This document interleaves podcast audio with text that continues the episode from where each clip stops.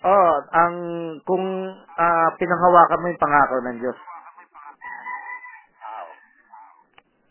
So, batid mo po na walang papasok sa karya ng langit anumang oras kung ikaw po ay may kapintasan. Tama ba, Pastor? Yung kapintasan doon sa pagkaberean. Hindi kapintasan sa bu- ano.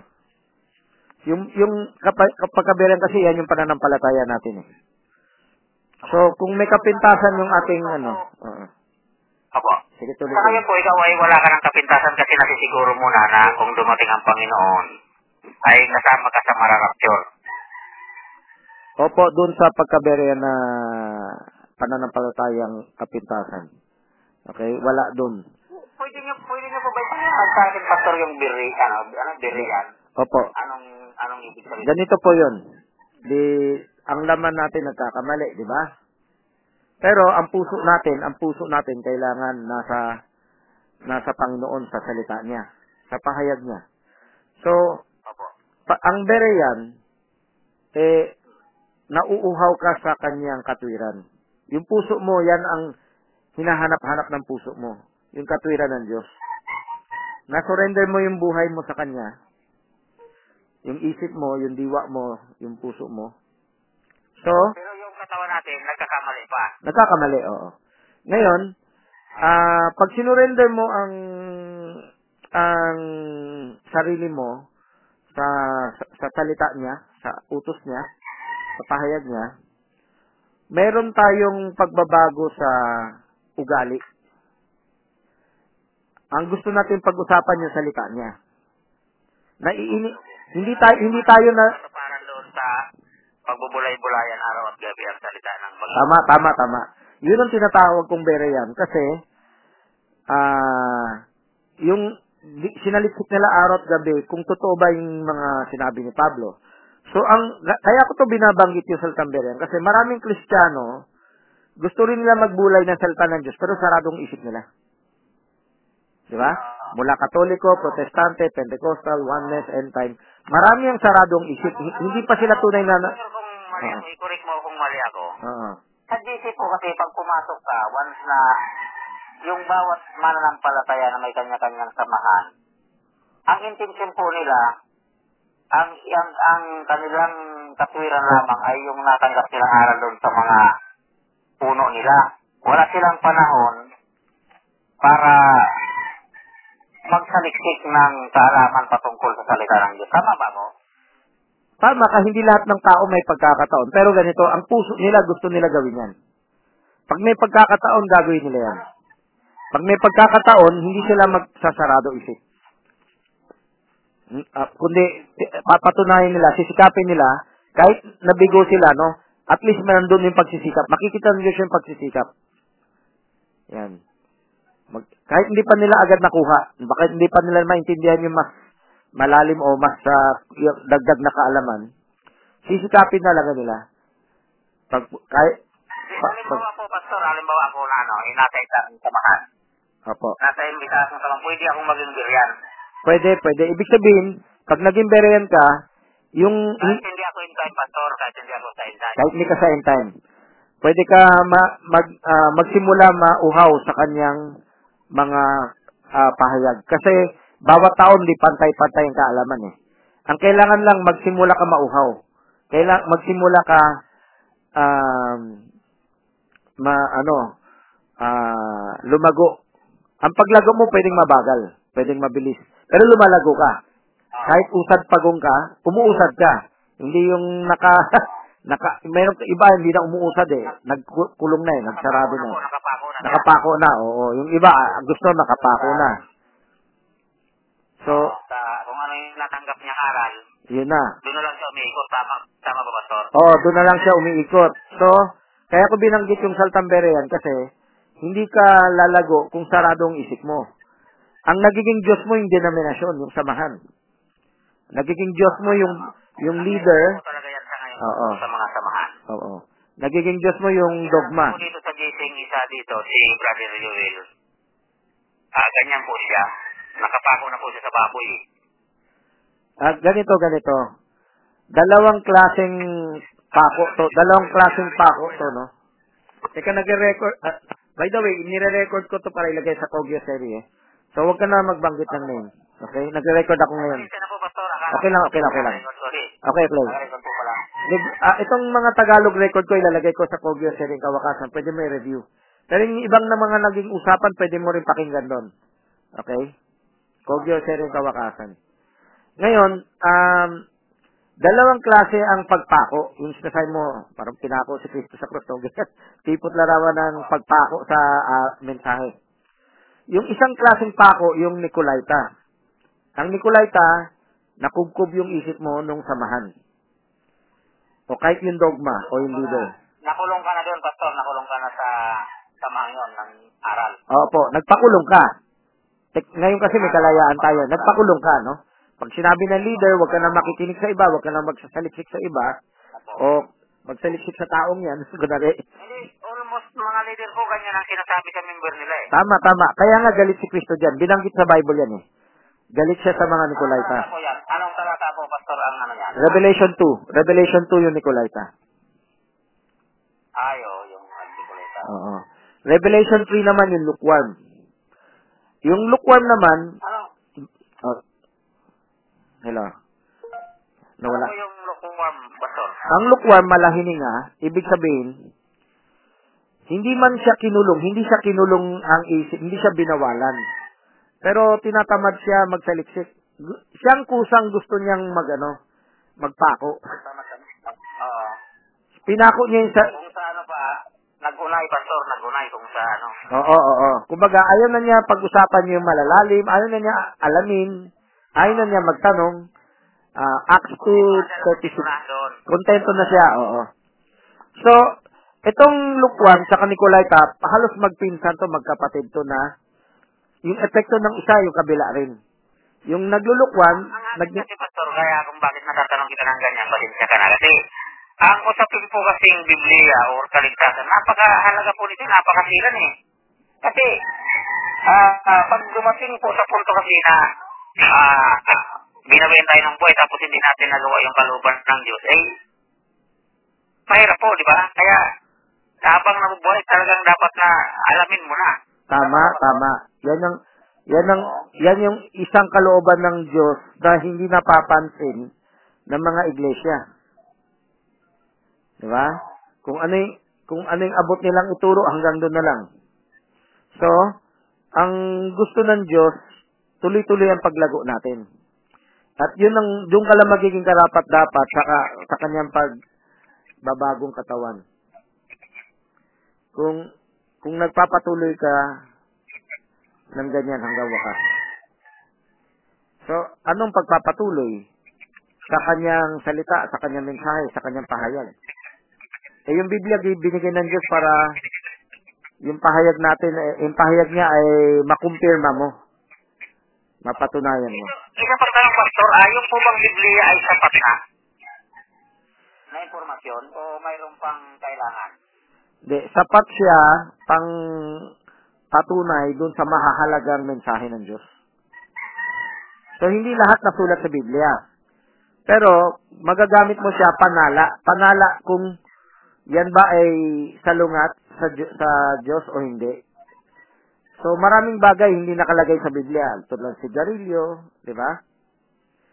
Ah, para, so, yung, yung mga malalaman, magagamit mo yung mensahe ng Biblia para masala mo, ay, hindi yan tama. O, bisyo yan. Ganyan, ganon. So, yung Biblia rin ang nagbibigay ng instruction paano tayo ah, maging bereyan, paano tayo mag-asawa, paano tayo magpamilya. Hindi siya hindi siya naka naka isang chapter lang. Nakakalat 'yan. So kailangan may pahayag muna yung tao bago niya makita yung ebidensya sa Biblia. Kailangan din natin ng tagapagpaliwanag sa Biblia. Eh. Ibig sabihin, So, isang isa pang katanungan po, Pastor, mahalagang katanungan. Patungkol po ito sa mga lingkod ng Diyos na mayroon po kasi ako narinig na aral na kung hindi ka daw makakagawa ng kasalanan, ano, hindi mo na daw kailangan ng Diyos. Tama po bang katwiran ito? Hindi tama kasi kanina sabi ko lahat ng dugo natin makasalanan. pinanganak tayo sa kasalanan. Salmo 51. Hindi lang end time yung pwede mo sabihin na may dugong serpente. Lahat ng tao may dugong serpente. So, ang kailangan ng tao, yung pagbabagong lahi, yung pag, sinabi dun sa age of regeneration. So, si Kristo yung pag-asa natin. Si Kristo kasi ang daan na binigay ng Diyos para magkaroon tayo ng pagbabago. So, pagbabago sa spirito, sa kaluluwa, then eventually yung katawan babaguhin niya. Yung katawan ay ano mangyayari, Pastor, pagka dumating sa punto na nabago na yung mga katawan ng tao, yung mga, halimbawa, kasi di ba may tinatawag na chosen, yung pinili na siya talaga bago pa ito talagang sanlibutan. So, nakalaan na po. So, ano po ang mangyayari na after na mabago ang mga katawan nito? pag yung ang katawan ay binago na, magiging katulad mo si Kristo, mamumuno ka na, mamumuno ka na lang doon sa mga naiwan tao sa lupa. Magiging hari ka, magiging hari at Ibig no. pong sabihin, Pastor, ama, pag nabago, ah, mayroon pang may iwan pa rin tao sa lupa. Meron, meron. Kaya nga yung yung unang mapipili ng tawag yan, nobya ni Kristo. Yan yung paksa ko mamaya, 6.30. Yung English. Yung nobya ni Kristo, yan yung mga pinili. Pinili. po ba dyan, Pastor, yung nasa, ano, nasa Apocalypse 3.4? Yung mga magsisilakan na kasama niya. Kasali po ba dyan? Oo, yung nobya ni Kristo, yung magiging maglalakad sa kanyang katwiran. Siyempre, yung kanyang katwiran, isa lang binanggit ko pagkabiruan. Hindi ako nagkakamali. Oo. Mayroon doon na silang hindi daw nagdumi ng kanilang mga damit na maputi. At ang sabi doon, sa anumang paraan ay hindi mapapawi ang kanilang pangalan sa aklat ng buhay. At yun po ay magsisilakad yata na kasama niya. Okay. Oo, yun ang, oo. So, yung Yun din po ba ay kasama rin? so yung hindi nagdumi ng kanilang damit, yan yung tinutukoy ko kanina ng pagkabereyan kasi ang buhay nila nakaikot sa salita ng Diyos. So, kung may nakita ka sa church na hindi pa nakaikot sa salita ng Diyos, no? Nakaikot pa sa anong kahit anong bagay sa lupa. Hindi pa yun ah, naglakad kahit na mababait na tao sila. Okay? Marami mababait na tao pero hindi interesado sa salita ng Diyos. Hindi pa sila naglakad nakasama niya. Hanggang pagbabago ng katawan, kasama na niya. Sa langit, no? Ah, so bilyan po yung tinutukoy doon. Bilyan yun. Oo, may yung buhay pagkabereyan, yan ang ano, yan ang paglakad kasama niya. Kasi yung yung ibang tao na hindi bereyan, hindi sila interesado sa salita ng Diyos. Ang pag na, pag sinabi lang ng kanilang pastor, ligtas ka na, nabaptismuhan ka na sa Acts 2:38. O para na lang silang ano, para na lang silang robot sa na dumadalo pero hindi tinuturuan ng tama. Marami sa ganyan churches, sin- sinasabi mong nakapako na. Nakapako na yung kanilang ano. So, Kasi, ah, kasi, mapapansin, baka ang katwiran na kasi nila pastor ganito. Ah, araw-araw naman sila, ayun o, sumisimba naman sila sa araw ng pagsamba. Ah, nag, nagbibigay naman sila. So, nagpa-Bible study sila, linggo-linggo, kung ano mga araw yan. So, baka ganun ang iniisip ng tao. ah. Biryan na rin sila. Tama, ano ba yun? Tamang aplikasyon ba o mali? pwede na nga nila isipin yan. Pwede nila isipin yan. Pero, ang bereyan, kailangan hindi ka sarado sa iyong samahan. Kasi kung sarado ka sa iyong samahan, hindi ka lalago. Hindi ka lalago. Para kang ban- baby na hindi lumag... Magsusuri habang nabubuhay ka. Habang nabubuhay tayo, kailangan tuloy-tuloy ang paglago natin. Meron tayong paglago sa unawa, meron pa tayong paglago sa disiplina. Yan na, yan yung na-discover ko sa church. Hindi porke tinuro mo, kuha agad nila eh. Kailangan mo pang, ang, ang, ang pagpapastor pala, kailangan mong alalayan sila paano na matupad yung salita.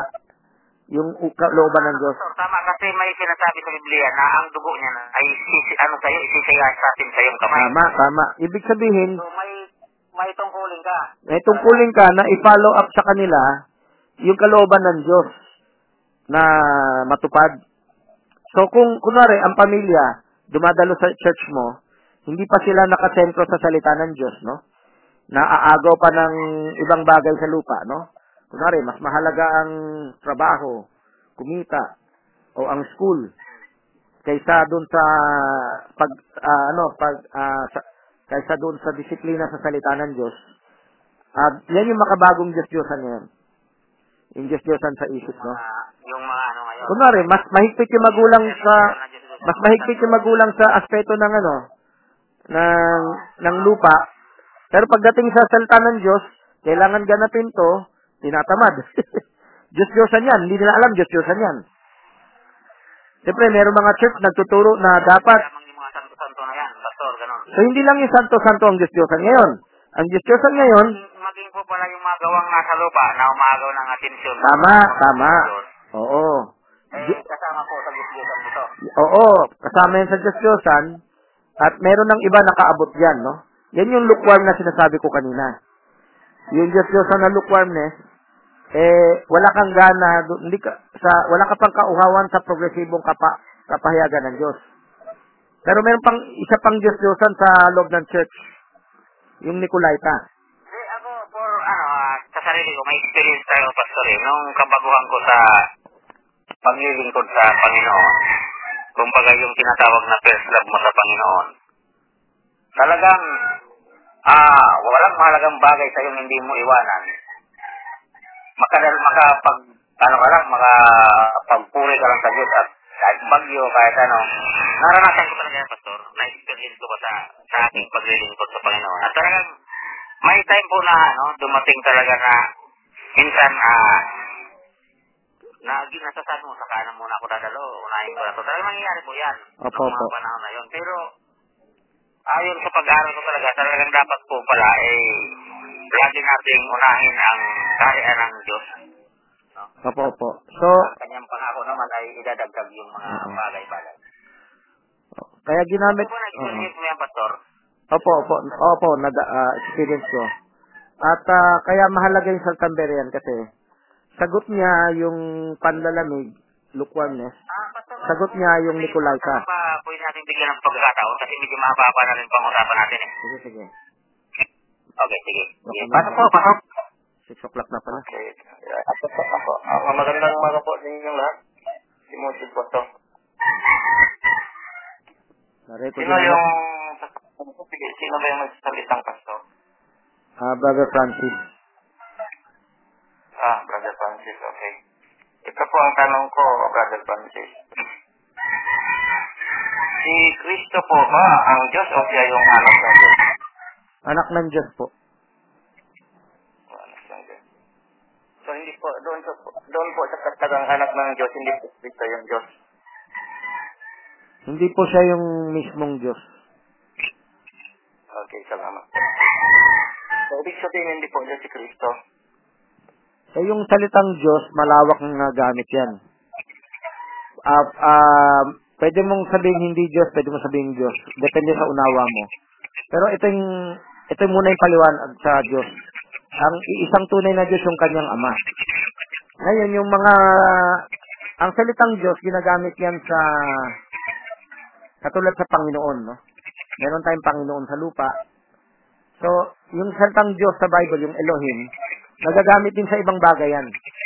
Hindi lang sa Diyos Ama. So, may mga mga Diyos sa Salmo 82.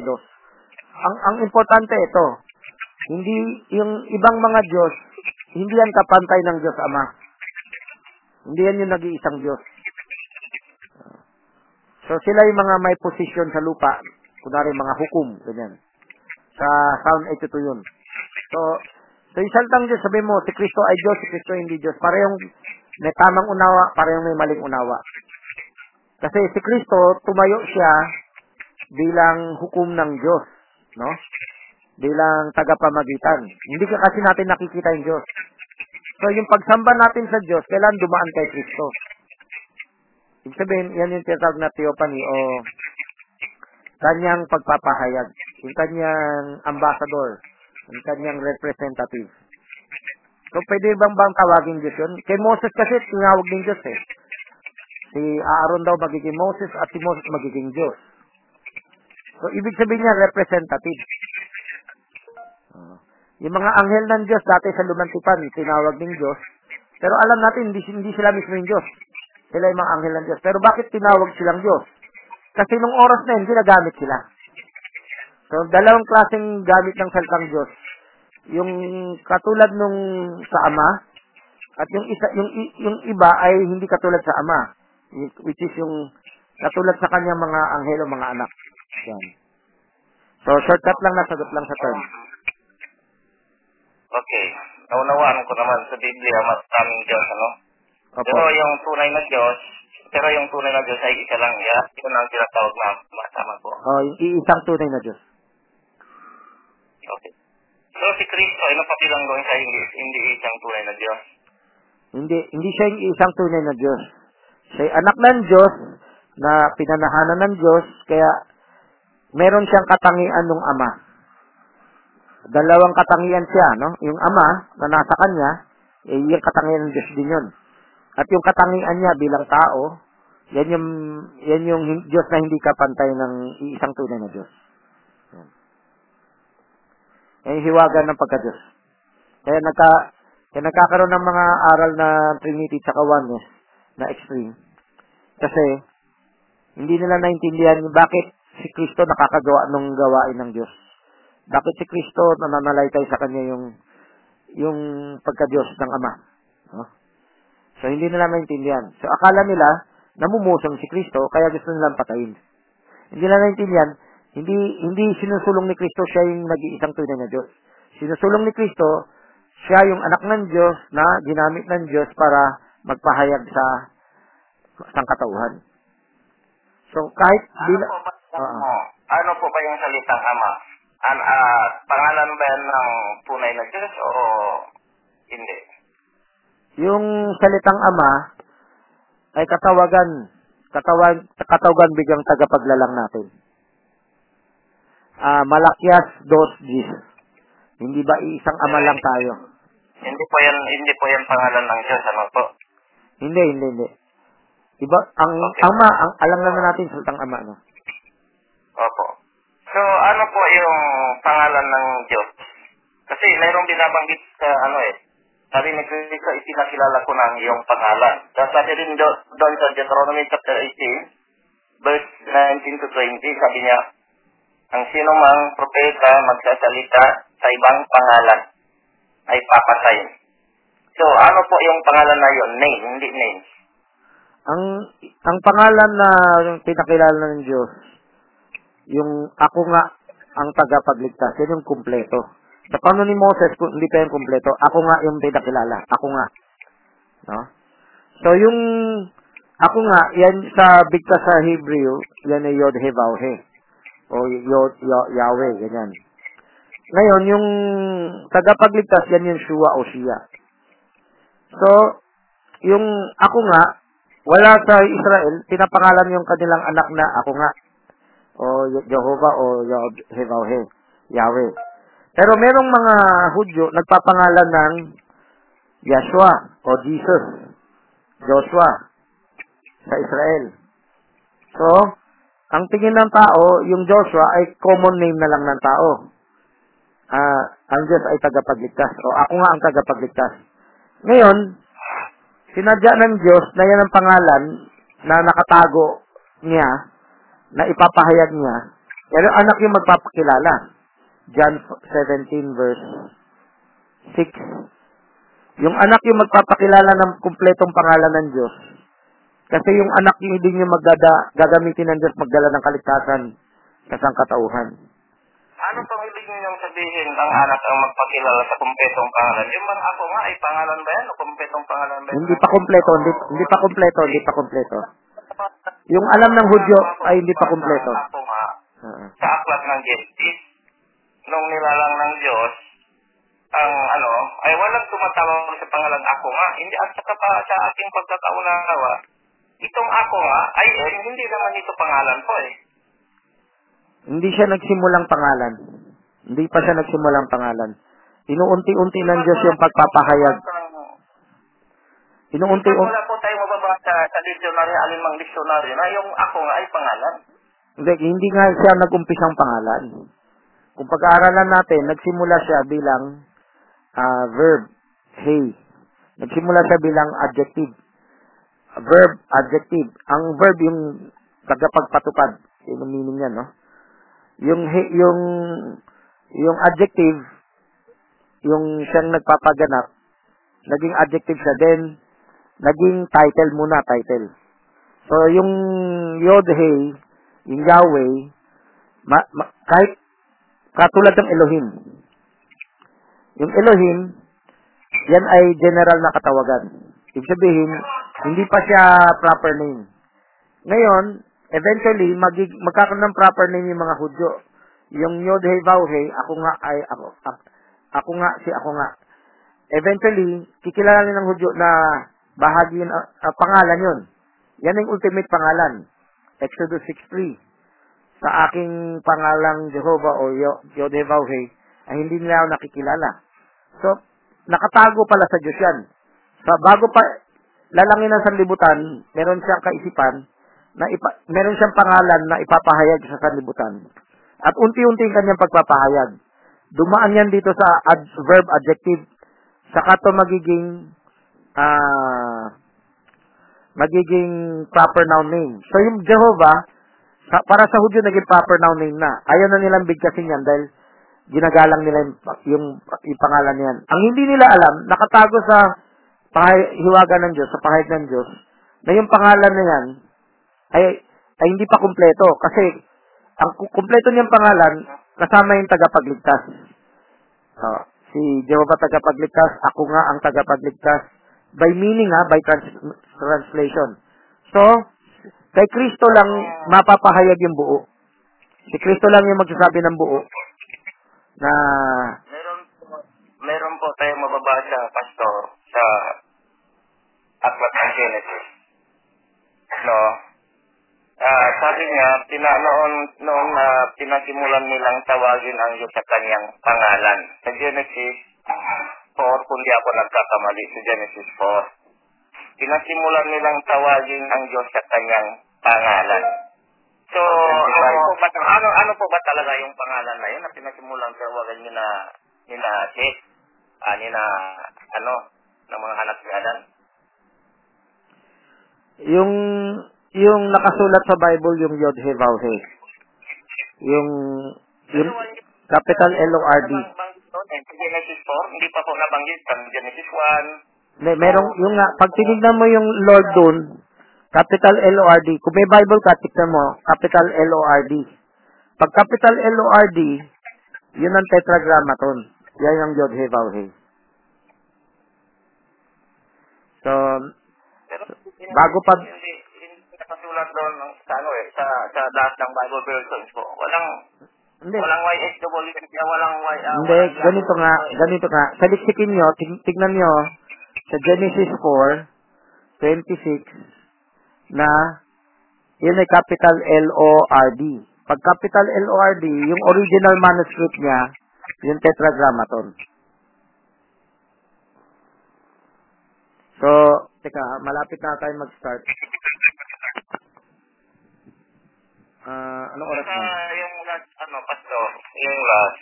Kasi, kung tatanggapin natin ang lahat ng Biblia ay ah, alam naman natin, no? alam naman ninyo, mas lalo po ninyong alam yan kasi pastor po kayo, mga ngaral kayo.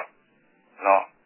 Ang lahat daw ng ang mga aklat na nakapaloob sa Biblia, maging 84 books man yan, 81 books man yan, o 73 books man na ginagamit ng mga Pilipinong mga Kristiyano, o 66 books, ito daw po ay salita ng Diyos.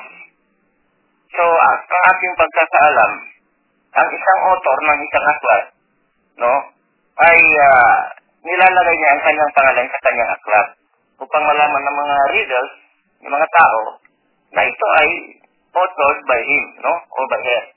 So, kung talagang ang YSW siya ang pangalan ng author ng lahat ng aklat ng Biblia, bakit hindi nakalagay yung YSW o Yahweh o Jehovah man sa lahat ng mga aklat sa loob ng Biblia. Saka bakit po yung mga Jews na ah, mga pinahayagan ng sinasabi nilang Old Testament ay hindi po nila tinatawag itong ano na ito. Iba po yung ang tawag nila.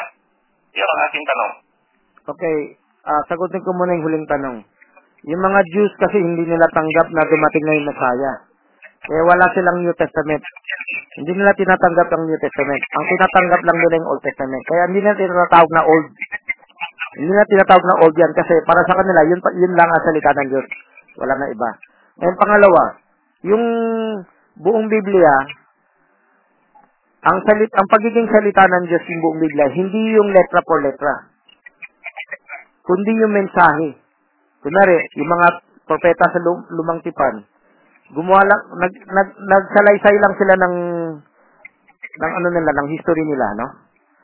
Pinento lang nila yung nangyari.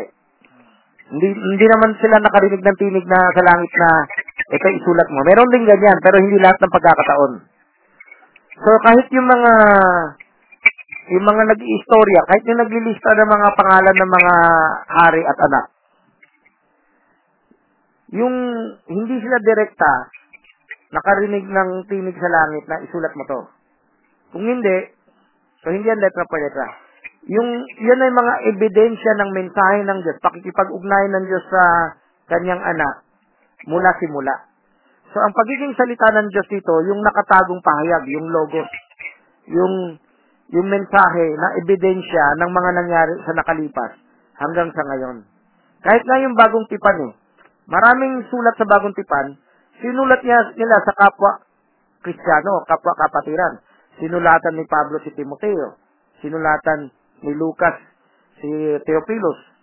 So, ito bang uh, sinulat nila sa kapwa kapatiran, parang iniistorya na lang nila nangyari, parang kronika, no? Chronicles yan ay naging yung kaganapan na nangyari noon, nandun yung mensahe ng Diyos. Hindi yung hindi direct hindi direct na dinikta ng Diyos. Meron ding direct dinikta ng Diyos yung Book of Revelation, no? Pero yung iba na hindi di- direct dinikta ng Diyos, bahagi pa rin sa mensahe ng Diyos kasi ebidensya yan paano sila namuhay noon. Ano yung pinaniwalaan nila? Ano ba yung mensahe noon? Ano ba yung nangyari noon? So part yan sa patotoo ng Diyos ebidensya ng Diyos sa, sa mga paniniwala noon at pangyayari. So, yan ay, yan ay logos sa salita, salita ng Diyos bilang logos. Hindi salita ng Diyos bilang rema. Rema, yung letra por letra. Hindi yan lahat rema. Merong rema, merong logos. Yung logos naman, ganito, hindi nila direkta iniisip na hindi, hindi, hindi sila direkta nakalinig ng tinig, kundi kung ano yung nakita nilang nangyari, sinulat lang nila. Abot ng maalala nila. Okay? So, so pwede magkaiba-iba yung yung ano, yung yung yung sequence ng kwento tulad sa four gospels. Pero yung common theme, yan yung isang katotohanan na alam nating nangyari. Kahit na magkaiba yung sequence of events nila, eh, yung meron silang common theme na totoo, na common ground. So malaman natin, ah, ito talagang ah, mensahe ng Diyos, nangyari ito dati, at ito yung ginawa ng Diyos, oh, ito yung ginawa ni Kristo dati, yan. Tapos yung Book of Revelation, sinelyuhan na lang na wala nang makakadagdag o makakabawas. So yung kasunod ng Book of Revelation, bo- bonus lang yan. Hindi yan pwede sumalungat sa dati nang nakasulat. Yan. So, pong sabihin, takas na po ito, Pastor, uh, pasensya na po nung sa mga kapakinig at pasensya na po. Last na po ito. Ibig pong sabihin po, yung hindi natin matatawag na salita ng Diyos ang lahat ng aklat, 66 books man yan mula Genesis hanggang Revelation or uh, 73 books o ilang, ang ilang aklat man yan. Dahil po, ah, hindi nakalagay yung author, yung pangalan ng author na Diyos sa lahat ng aklat sa Biblia. Kasi gaya ng sinasabi ko, ang author kasi ng aklat, ah, sa alimang book na ating na pag-aralan, ang author ng isang aklat ay nilalagay ang kanyang pangalan dyan sa kanyang aklat. So, sa aking mga versions ng Biblia dito, ang dami ko na pong version ng Biblia dito sa aking, ano, eh, hindi ko mata, wala akong isang isang pangalan ng Diyos na, na consistently mababasa natin sa lahat ng aklat ng Biblia. Hindi po consistent ang kanyang pangalan. Kaya kami mga Muslim, naniniwala kami na ang Quran ay authored by one one God. Dahil ang, ang, ang pangalan niya po ay nakalagay sa lahat ng pages ng Quran at magiging po sa Arabic Bible ay nandyan po ang pangalan ng Allah at saka sa Indonesian Malaysian Bible. Hindi po kaya ito ang pangalan ng Diyos sa pastor. hindi yung Allah, yan ay katulad ng Elohim, yan ay common noun. Hindi siya proper noun. Okay? At mali rin yung unawa, katulad ng mga banal bigkas na grupo, na yung pangalan na ay nakasalalay sa bigkas. Hindi po. Hindi po nakasalalay sa bigkas o alpabeto o wika. Okay? So, g- ngayon din ang mali ng Hudyo at meron din mga Kristiyanong na- nahawa sa ganyan. Yung mga sacred name. Ngayon, punta naman ako sa salita ng Diyos. Ulitin ko lang. Hindi siya salita, ang Biblia, hindi salita ng Diyos na direktang kausap ng Diyos. Na dinikta ng Diyos lahat. May dinikta, merong yung merong mga ka- kasaysayan ng mga taong ah, nakasaksi sa mga bagay na yan. Pero siya ay salita ng Diyos. Hindi siya salita ng Diyos sa re- rema, sa titik, lahat ng titik. Pero salita siya ng Diyos sa mensahe, sa logos, sa panukala. So, yung, yung gusto i-mensahe ng Diyos sa, kaysay, sa kasaysayan, no? Sa siyensya, ganun na rin yung nakasulat sa Biblia, kahit na hindi lahat ay direktang diktado ng Diyos. Yung iba, yung naaalala ng mga tao na nangyari, kapag ng propeta, no? naalala niya yung nangyari. Kahit hindi propeta, kahit hari. Oh. So, yung iba, yung mga awit ni David, yung damdamin ni David, sinulat sa Salmo. Pero, yung damdamin yan, galing sa Diyos yan. So, ang salita ng Diyos yan, yung logos, yung mensahe. Hindi yung titik for titik. Yan. Ngayon, tungkol naman sa Quran, maikli na yung oras ko, eh, may mga bagay na na questionable akong na na nababasa. So, siguro pag-usapan natin sa ibang araw yung Quran, no? Pero, hindi siya nakasalalay sa isang wika. Maaari kasing pwede sabihin, isa lang yan, isang tinig, dahil, dahil sinunog na yung ibang, ibang kopya ng, ibang kopya ng Quran, no?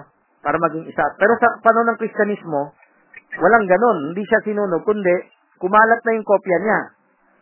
Sa kumalat na yung kopya niya, notaryado yan. Ibig sabihin, kung hindi to inayos ng isang tao, kundi kung ano lang matagpo ang kopya, kahit pa may konting diferensya yung, yung dalawang kopya, pero yung overall niya iisa, alam mong totoo yan. Yan yung tinatawag na notaryado dahil maraming kopya. Hindi sinunog yung iba. Okay, ah, uh, okay, 8 minutes lang tayo bago mapapatay ko na itong recording sa Tagalog. So,